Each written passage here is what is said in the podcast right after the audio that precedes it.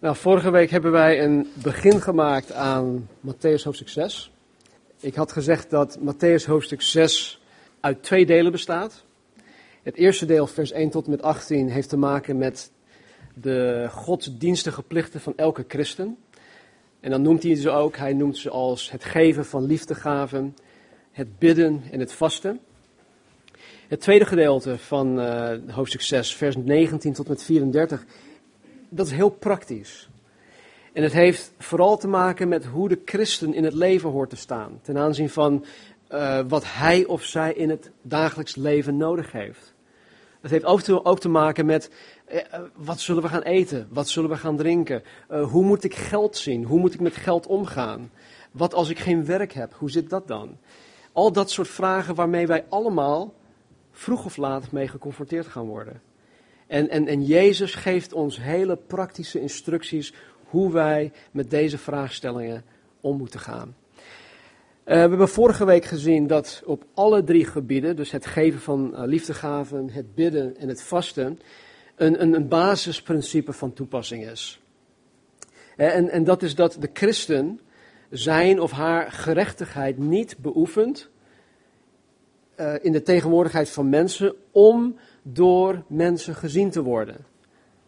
Oftewel, dat je de aandacht vestigt op jezelf in plaats van op God, die alle aandacht en eer toekomt.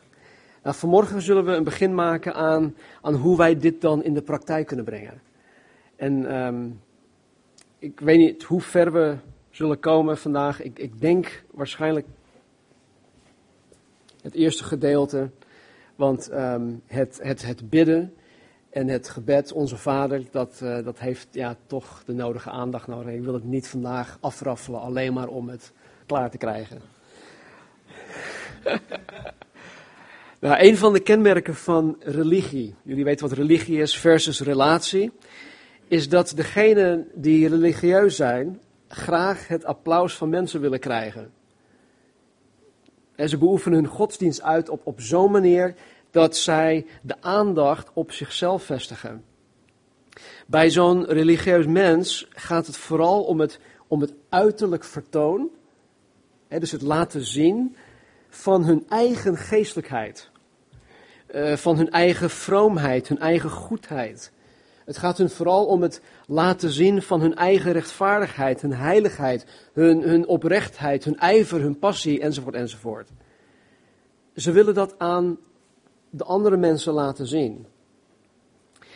Ze zijn heel demonstratief, omdat ze graag door mensen gezien en erkend willen worden als goede christenen. Wie van jullie kent uh, de series? Het, het, het, het, is al heel oud, maar het heet uh, Little House on the Prairie. Kleine huis op de prairie. Ja? Oké, oké, best wel bekend. Wie van jullie kent een zekere Mrs. Olsen? Harriet Olsen. Schat van een vrouw. Harriet Olsen. Nou, weet je, jullie, jullie, jullie kennen haar karakter, jullie weten weet, weet hoe zij ja, in, die rol, in die rol is. Nou, zij pretendeert dat zij een, een goede christen is. En elke keer als zij maar de gelegenheid krijgt om, om iets van zichzelf te laten zien, oh, dan, dan is ze heel demonstratief daarin. Nou, dat is echt typisch religieus. En God zegt, ik heb daar niks mee te maken hoor. Dat is, nee, nee. En weet je, en, en dat, is, dat is religie. De schriftgeleerden en de fariseeën waar Jezus het, het over heeft, vormden, denk ik, het toppunt van, van um, religieuze schijnheiligheid. Zij waren het ultieme voorbeeld daarvan. En vandaar dat Jezus dit onderwerp ook aansnijdt en tegen zijn discipelen en tegen ons zegt: Wees op uw hoede. Wees op uw hoede. Weet je, wij die wedergeboren zijn, wij kunnen ook religieus worden. Paulus zegt tegen de Galaten op een gegeven moment: Waar zijn jullie nou mee bezig? Jullie zijn in de geest begonnen. Denk je dan dat je in het vlees het werk gaat afmaken? Met andere woorden, jullie zijn door Gods geest wedergeboren. En nu ga je als een soort van religieus mens het christendom beleven of uitoefenen. Dat wil God niet. God wil dat wij in de geest blijven. God wil dat wij die relatie met Hem onderhouden. Hij wil niet dat wij religieus zijn of worden. Dus vers 1. Wees op uw hoede dat u uw liefdegave niet geeft. En ik had vorige week uitgelegd dat dat, dat liefdegave dat dat niet echt goed vertaald is door de herziende statenvertaling. Dus het hoort eigenlijk te lezen, wees op uw hoede dat u uw gerechtigheid niet beoefent in tegenwoordigheid van mensen, om door hen gezien te worden. Anders hebt u geen loon bij uw Vader die in de hemelen is. Elke keer wanneer Jezus zijn discipelen ernstig wil waarschuwen, zegt hij, wees op uw hoede. En wat Jezus hiermee zegt is, let op. Je, je moet je aandacht richten op wat ik je nu ga vertellen. Je moet erop toezien dat je je vasthoudt aan wat ik je nu ga vertellen. Je moet gehoor geven aan, je moet je bezighouden met, je moet je toeleggen op, je moet verstand en aandacht richten op wat ik je nu ga vertellen. Het is zo belangrijk. En wees op je hoede, het is levensbelangrijk. En hij zegt dan, wees op uw hoede dat u uw gerechtigheid niet beoefent in tegenwoordigheid van mensen om door hen gezien te worden. Nou, vorige week heb ik ehm, dit basisprincipe behandeld, dus daar ga ik vandaag niet meer over hebben. Als je het gemist hebt, beluister de preek van vorige week. Ook heb ik het gehad over de beloning die God ons zal geven. Dus ook hier gaan we het vandaag niet over hebben. We gaan nu vandaag gewoon kijken naar de praktijkvoorbeelden die Jezus ons geeft om te leren hoe wij dit in de praktijk kunnen brengen. Wat God van ons verwacht. En hij zegt in vers 2: Wanneer u dan een liefdegave geeft, laat het niet voor u uitbazuinen, zoals de huigelaars in de synagogen en op de straten doen, opdat zij door de mensen geëerd zouden worden. Voorwaar ik zeg u, zij hebben hun loon al. Hier in vers 2 zegt Jezus, wanneer u dan uw liefdegave geeft. In vers 5 zegt Jezus, wanneer u bidt. In vers 16 zegt Jezus, wanneer u vast. Jezus zei dus niet als, maar hij zei wanneer. Het geven, het bidden, het vasten is voor de christen dus geen kwestie van als, maar het is een kwestie van wanneer. Wij, wij horen dit gewoon te doen. Het behoort bij het christen zijn. Het geven van liefdegaven, het bidden, het vasten. Dus wanneer u dan een liefdegave geeft, laat het niet voor u uitpazuinen, zoals de huigelaars in de synagoge en op de straten doen, opdat zij door de mensen geëerd zouden worden. Nou, we weten niet precies, eh, er is heel veel over geschreven, maar we weten uiteindelijk niet precies of deze huigelaars waar Jezus het over heeft letterlijk op toeters gingen blazen om, om de aandacht van mensen te krijgen wanneer zij een liefdegave gaven. Wel weten wij dat Jezus dit voorbeeld gebruikt om, ehm, om aan te geven dat wanneer deze huigelaars iets gaven, zij dat deden om de aandacht en de eer van mensen te krijgen. Daar komt, het, daar komt het uiteindelijk op neer. En Jezus zegt, voorwaar, ik zeg u, zij hebben hun loon al. Als iemand een liefdegave in de naam van God geeft, met het verlangen om door mensen gezien te worden en geëerd te worden, dan zegt Jezus dat zij hun beloning reeds ontvangen hebben. Daar hebben we het vorige week ook over gehad. En ze hebben ontvangen wat ze verlangden. Ze zijn op zoek gegaan naar de roem van mensen, schouderklopjes, oh wat goed gedaan, een eh, certificaat, noem maar op, je naam uh, ergens op een stoel geschreven of ergens anders. Dan heb je je beloning al. Want dat was je streven, je hebt het al ontvangen. En daarom is God hen niet schuldig, omdat zij niet vanuit de juiste en oprechte motieven hebben gegeven. En vorige week hebben we het ook gehad over de motieven, de motivatie, de beweegreden. God beloont mij op basis van mijn motieven, niet op basis van alle geweldige dingen die ik doe voor Hem. Dus, vers 3. Maar als u een liefdegave geeft, laat dan uw linkerhand niet weten wat uw rechterhand doet, zodat uw liefdegave in het verborgene zal zijn. En uw vader, die in het verborgene ziet, zal het u in het openbaar vergelden. Ten eerste zegt Jezus dat wij onze liefdegaven niet moeten geven om door mensen gezien te worden. En dit doen wij dan uh, door anderen op geen enkele wijze te kennen uh, te geven uh, dat wij dat doen. Ik had vorige week ook dat voorbeeld aangehaald. Iemand kwam naar me toe en zegt: hey, ik heb hier een flop. Wil jij ervoor zorgen dat je het aan die en die geeft? Nou, ik was de enige. Ik, ik kende het hart van die persoon. Ik gaf het aan de, aan, aan de begunstigde. En klaar. Niemand hoeft te weten van wie het komt, waar het vandaan kwam. Niemand hoeft überhaupt te weten. Het is gebeurd. En God zal deze persoon uiteindelijk op zijn tijd belonen hiervoor. Hier in vers 3 legt Jezus de lat een stuk hoger. En ik vind het zo mooi. Hè? Wanneer, elke keer wanneer Jezus ons iets wil leren, is er een bepaalde progressie. Hij maakt het van, nou, misschien zou ik dat wel e-, eventueel kunnen doen als ik goed mijn best doe. En dan is er een progressie en dan zegt hij iets en dan zeggen wij van, oh nee, maar dit is onmogelijk. En hij brengt het weer terug op het onmogelijke. Hij legt de lat heel erg hoog, wat voor geen mens haalbaar is. Tenzij je wedergeboren bent, tenzij je geleid wordt door de Heilige Geest. Tenzij je, je leeft naar wat we in Matthäus hoofdstuk 5 hebben gelezen. Tenzij je bent zoals wij in de zaligsprekingen zien. Jezus legt de lat een stuk hoger. Hij zegt, laat dan uw linkerhand niet weten wat uw rechterhand doet. Wat hij hiermee zegt is, geef het jezelf niet eens te kennen. Dat klinkt heel raar. Geef het jezelf niet eens te kennen. Nou, wat bedoel ik daarmee? Sommige mensen vinden het op zich niet zo moeilijk om hun giften niet aan andere mensen kenbaar te maken. Eh, voorbeeld van die man die dat een, tijdje geleden had gedaan. Ze vinden het niet zo moeilijk om dat te doen. Maar vaak houden mensen voor zichzelf wel bij wat zij gegeven hebben. En dus ik, ik, ik zeg het aan niemand anders, maar ik hou het wel bij. Ik hou het wel bij.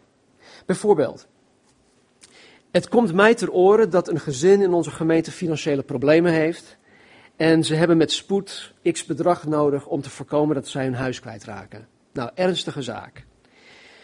De Heer heeft, op, heeft, heeft mij op dat moment financieel gezegend. Ik barst van het geld. Nee, ik, ik heb genoeg geld. Waardoor ik in staat ben om dit gezin uit de brand te helpen door hun x-bedrag te kunnen schenken. Geen probleem. Wat Jezus van mij hierin vraagt, is één, dat ik dit aan niemand te kennen geef. Nou, op zich niet zo moeilijk. Maar twee, dat ik dit ook niet aan mezelf te kennen geef. Met andere woorden, op het moment dat ik het bedrag aan dit gezin geschonken heb, moet ik het vergeten. Ik moet er nooit meer aan denken. Weg. Helemaal weg. Ik moet er nooit meer aan denken. Ik moet het mezelf niet te kennen geven. Waarom? Omdat God alles voor mij bijhoudt wat ik in het verborgene voor Hem doe. God houdt het bij. God ziet alles en God registreert alles. Ik hoef mij hier niet mee bezig te houden. Als ik voor mezelf een, een register onderhoud van alles dat ik aan mensen gegeven heb, dan ben, ik, dan ben ik gewoon heel fout bezig. Al is het geen letterlijke register, een Excel-sheet of zo, maar al is het gewoon een mentale register. Het zal vroeg of laat tussen mij en de begunstige inkomen. Hoezo? Kijk, stel dat op het moment dat ik dit gezin het geld schenk, onze relatie gewoon geweldig is. Het is helemaal top. Maar na verloop van tijd, het kan, door, misschien door omstandigheden, door misverstanden, uh, wordt onze relatie verkoeld. En wat gebeurt er als ik dat, dat soort dingen bijhoud? Dan ga ik malen. Dan ga ik denken en dan blijf ik maar denken aan dat geld dat ik hun gegeven heb. En dan ben ik nu niet alleen fout bezig in mijn gedachten, Maar ik ben ook nog eens prooi voor de duivel. Want op het moment dat wij in onze gedachten ja, uh, dit soort rare dingen gaan bedenken, dan is de duivel daar en hij maakt misbruik of hij maakt juist gebruik van de situatie en hij zal allerlei leugens in mijn oor gaan fluisteren. Ik, ik, zal, ik ga spoken zien als, als dat gebeurt. En dan zegt hij dingen zoals, ja, zie je wel, je had het geld beter aan, aan iets anders kunnen besteden. Nu zit jij zonder. Of, of kijk hoe ondankbaar ze zijn. ze noemen zichzelf christenen. Kijk, ze zijn hun huis uiteindelijk toch kwijtgeraakt. Zonde van je geld. Weet je, dus ik, ik moet me daar gewoon niet mee bezighouden. Want het laatste dat, dat ik wil doen is de duivel de ruimte en de gelegenheid geven om ons getuigenis te schaden. En als ik me bezighoud met het bijhouden van wie ik wat gegeven heb, dan zou, ik, dan zou het niet alleen mijn relatie met de begunstigen, de begunstigden, uh, negatief kunnen beïnvloeden, maar het zal uiteindelijk ook de Here schande aandoen. Uiteindelijk is Jezus Christus weer de dupe. Want er zal oneenigheid zijn. Er zal ruzie zijn. Hoeft niet per se, maar het kan. Maar als u een liefdegave geeft, laat dan uw linkerhand niet weten wat uw rechterhand doet. Zodat uw liefdegave in het verborgene zal zijn en uw vader, die in het verborgene ziet, zal het u in het openbaar vergelden. Nogmaals, alles dat ik geef, dat alleen voor God de Vader en voor mij kenbaar is, zal God nauwkeurig bijhouden. Gegarandeerd. Ik hoef mij absoluut geen zorgen te maken uh, dat ik verlies zal lijden. Nee, want God zal het mij vergelden. Laten we naar Matthäus hoofdstuk 25 gaan. Matthäus 25, vers 31. En dit valt onder het kopje het laatste oordeel. Er staat, wanneer de zoon des mensen, dat is Jezus, wanneer Jezus komen zal in zijn heerlijkheid en al de heilige engelen met hem, dan zal hij zitten op de troon van zijn heerlijkheid. En voor hem zullen al de volken bijeengebracht worden. En hij zal ze van elkaar scheiden zoals de herder de schapen van de bokken scheidt. En hij zal de schapen aan zijn rechterhand zetten, maar de bokken aan zijn linkerhand. Dan zal de koning zeggen tegen hen die aan zijn rechterhand zijn: Kom, Gezegende van mijn vader, beërf het koninkrijk dat voor u bestemd is vanaf de grondlegging van de wereld. Want ik had honger en u hebt mij te eten gegeven. Ik had dorst en u hebt mij te drinken gegeven. Ik was een vreemdeling en u hebt mij gasvrij onthaald. Ik was naakt en u hebt mij gekleed. Ik ben ziek geweest en u hebt mij bezocht. Ik was in de gevangenis en u bent, mij, en u bent bij mij gekomen. Dan zullen de rechtvaardigen hem antwoorden: Heere, wanneer hebben wij u hongerig gezien en te eten gegeven, of dorstig en te drinken gegeven? Wanneer hebben wij u als een vreemdeling gezien en gastvrij onthaald, of naakt en hebben u gekleed? Wanneer hebben wij u ziek gezien of in de gevangenis en zijn bij u gekomen? En de koning zal hun antwoorden: Voorwaar, ik zeg u, voor zover u dit voor een van deze geringste broeders van mij gedaan hebt, hebt u dat voor mij gedaan. Tot zover. In dit stuk zien wij dat wanneer wij onze laatste beoordelingsgesprek hè, met Jezus Christus zullen krijgen, Hij zijn register zal openen en Hij zal opnoemen wat wij voor Hem gedaan hebben. Als ik iets voor een van jullie doe, dan ziet Jezus dat alsof ik het voor hem doe. Weet jullie nog in Handelingen? Handelingen hoofdstuk 9. Paulus, de apostel, die heeft brieven van uh, het Sanhedrin meegenomen om christenen te arresteren, christenen uh, te vervolgen. Hij was op weg naar, naar uh, Samaria. Ineens komt Jezus Christus tevoorschijn en hij zegt tegen hem: Saulus, waarom vervolg je mij? Jezus, die, die was in de hemel op dat moment. Hij was al opgevaren. Maar Jezus zegt wel, waarom vervolg je mij? Saulus was christenen aan het vervolgen. Maar Jezus, Jezus trekt uh, zich dat zo persoonlijk aan. Want waarom? Wij zijn zijn lichaam, wij zijn zijn eigendom, wij zijn zijn kinderen. Dus zowel in de negatieve als in de positieve zin, als wij iets voor elkaar doen, dan doen we het ook voor hem. En dus Jezus trekt de register open en hij zal opnoemen wat wij voor hem gegeven hebben, wat wij voor hem gedaan hebben. En dan weet je, het zal mij totaal niet verbazen dat Jezus mij zal verrassen met dingen die hij geregistreerd heeft, die ik of helemaal vergeten ben, of er totaal niet van bewust was geweest. En dat zeg ik niet omdat ik zo vrijgevig ben, maar gewoon omdat Jezus alles ziet. En ik niet alles goed bijhoud. Ik geloof dat wanneer ik mezelf volkomen overgeef aan de Heer, wanneer ik dicht bij Hem leef, wanneer ik Hem nauwgezet navolg en van Hem houd, met heel mijn hart, verstand, ziel en kracht, dat ik het vaak niet eens door zal hebben dat ik aalmoezen of liefdegaven aan mensen geef, mensen die het nodig hebben. Als je zo dicht bij de Heer wandelt, als je zo eh, met Hem bent, dan zal je het niet eens meer doorhebben dat je dat doet. Laat staan dat je dat bijhoudt.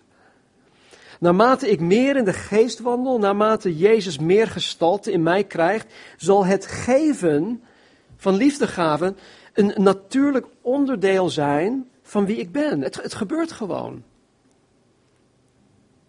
En wat mij hiertoe helpt, is dat ik mijn ogen gericht houd op het kruis waar Jezus mij gekocht heeft met zijn bloed.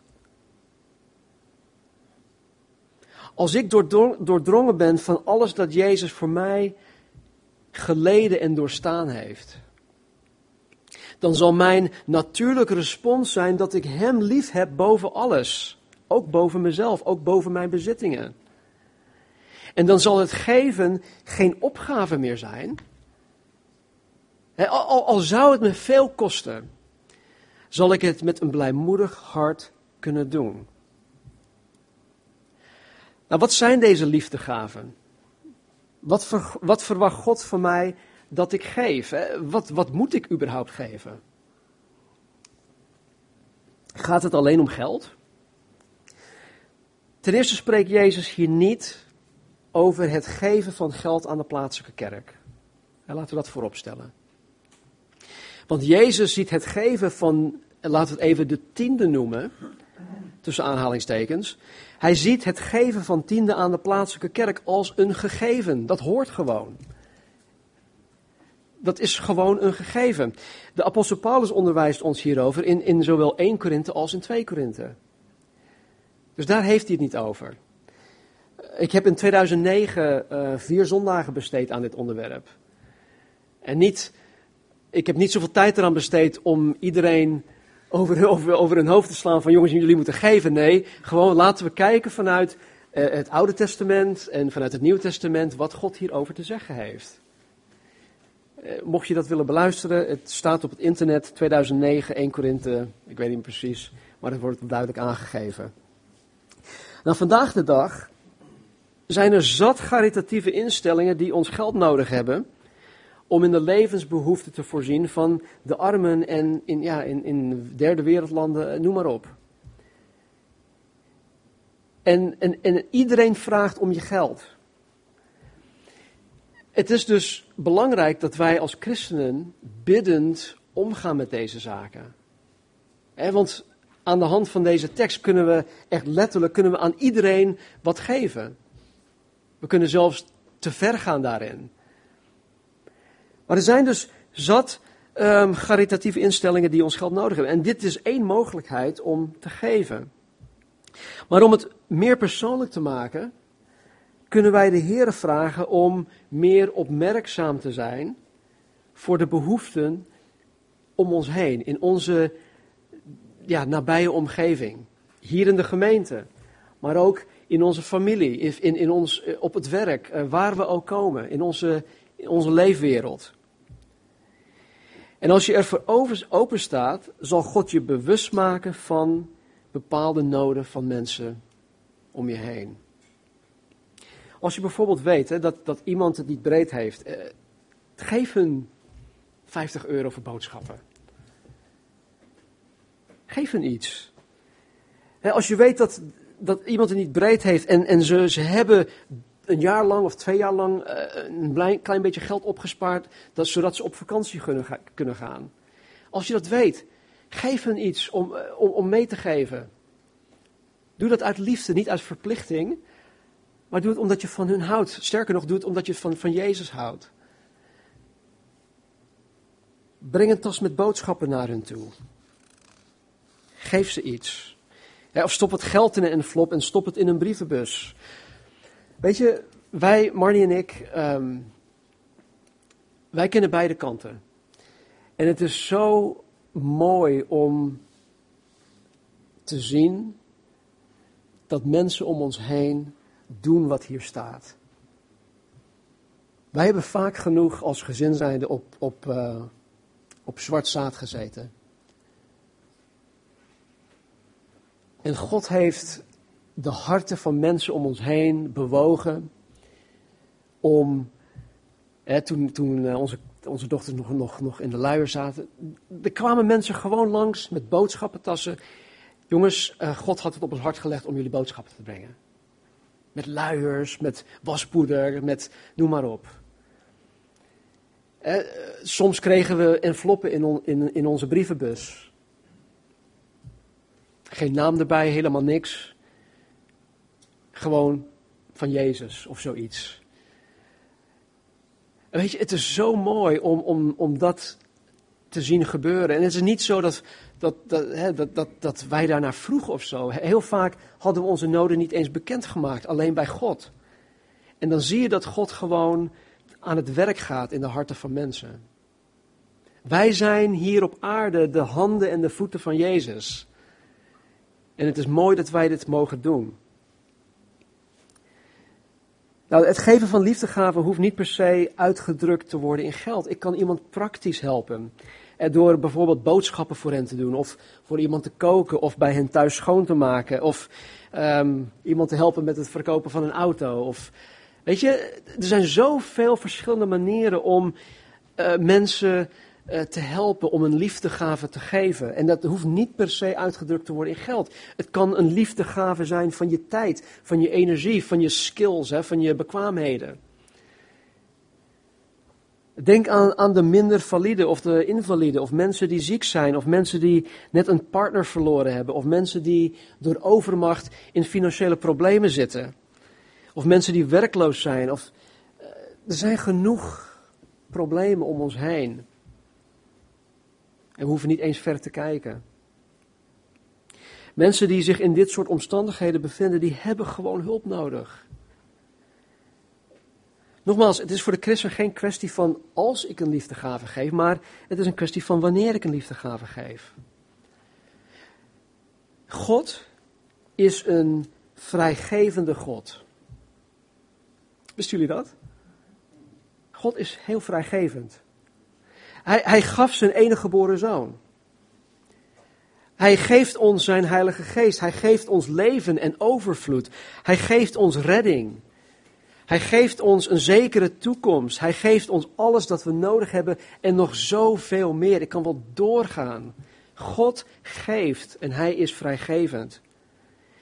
En hij heeft het evangelie aan ons gegeven, zodat wij zijn handen en voeten zullen zijn om onder andere liefdegaven te geven aan degenen die het nodig hebben.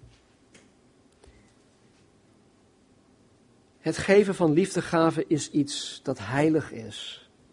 Het is heilig. Het is geheiligd. Het toont het hart van God. Het verheerlijkt God. Het laat ons zien dat God leeft en dat Hij in ons leeft. En daarom is, is mijn beweegreden, mijn motief uh, om te geven zo ontzettend belangrijk. Het, het gaat niet om mij. Het gaat niet om eh, ja, wat mensen van mij vinden of van, van mij denken. Er staat veel meer op het spel dan mijn reputatie. Religie is een dood systeem van regels, van wetten en een uiterlijke vertoon van het naleven van deze regels en wetten. En religie is onpersoonlijk omdat religie, of de, uh, ja, religie de mens niet in staat kan stellen om God persoonlijk te kennen. Religie zal mij dus ook nooit in staat kunnen stellen om mijn liefdegave te kunnen geven zonder dat ik er de nodige erkenning voor wil krijgen. Alleen door middel van mijn relatie met God de Vader, God de Gever, God de Vrijgevende, ben ik in staat om te doen wat God hier van mij vraagt. En ik doe het omdat de liefde van Christus mij ertoe dringt. Ik doe het omdat God van mij houdt. Omdat ik van God hou. Omdat ik Hem wil verheerlijken en omdat ik van Hem te horen wil krijgen, goed gedaan, goede en trouwe dienstknecht. Jezus begint dit, dit stuk met wees op uw hoede. En misschien hebben we er niet zoveel moeite mee om iets te geven zonder dat we dat doorvertellen. Ik, ik zie trouwens in de praktijk onder ons dat we dat zelfs heel goed kunnen. Maar toch zegt Jezus, wees op uw hoede, want het, kan erin sluipen. Als wij niet dicht bij Jezus blijven, als wij niet vervuld blijven met zijn geest, als we ons niet voeden in het woord, als we niet bidden blijven of blijven bidden, dan kan religie erin sluipen. Het is heel subtiel, het is heel gevaarlijk. En Jezus zegt: wees op uw hoede. In 1 Korinthe 10, vers 12 zegt Paulus: Laat daarom iedereen die denkt dat hij stevig overeind staat, oppassen dat hij niet valt. Weet je, zo vaak zijn wij als mens zijnde zo zeker van onszelf en van ons geloof. Nee, dat zal mij nooit overkomen. Ik zal nooit religieus worden. Ik zal nooit uh, mijn liefdegave geven om door mensen geëerd te worden. Paulus zegt, pas op. En Jezus zegt, wees op uw hoede. Laat daarom iedereen die denkt dat hij stevig overeind staat, oppassen dat hij niet valt. Laten we bidden. Vader, ik dank u voor uw woord. Ik dank u, Heer, dat u ons ja, zo mooi onderwijst. Jezus, ik ben u zo dankbaar voor de bergreden. Het is zo rijk. Heer, help ons als uw kinderen, als christenen, dit toe te eigenen. Heer, ik dank u voor uw vrijgevigheid. Heer, ik dank u ook voor de vrijgevigheid in deze gemeente. Heer, ik heb het in actie uh, gezien. Heer, waar wij misschien uw leiding en uw stem niet gevolgd hebben. Wanneer u had gezegd, geef. O vader, vergeef het ons. Heer, we zijn soms zo druk bezig met andere dingen dat wij uw stem niet eens horen, laat staan verstaan. Dus Heer, help ons om meer en meer opmerkzaam te zijn voor elkaar. Heer, voor de noden in de gemeente, voor de noden buiten de gemeente. En help ons, Heer, om ook zo vrijgevig te zijn zoals u. Heere, u zag de, de weduwe haar laatste muntstukken in de schatkist gooien, in de tempel. Heer, u zag ook alle rijke mensen met hun zakken vol geld hun geld in de schatkist doen. Maar Heer, u zei tegen uw discipelen dat die weduwe veel meer had gegeven dan die rijke mensen. Omdat zij het vanuit hun overvloed hebben gegeven, maar de vrouw had alles gegeven wat zij had. En dat was tussen u en haar. En ze had het vertrouwen dat u in al haar noden zou voorzien. Dat u het haar in het openbaar zou vergelden. Heer, geef ons het vertrouwen dat we nodig hebben in u. Heer, dat we niet voor onszelf vasthouden, dat we ons niet vastklampen aan onze bezittingen. Maar Heer, dat we het zien als iets dat wij in bruikleen hebben gekregen. Heer, dat wij een soort van doorvoerluik zijn voor anderen, Heer. Dat wij het van u ontvangen, dat wij het weer door mogen geven. Maak ons zoals uzelf. Maak ons zoals uw zoon. Dank u wel, Vader. U gaat het doen. In Jezus' naam. Amen. Amen. Laten we staan.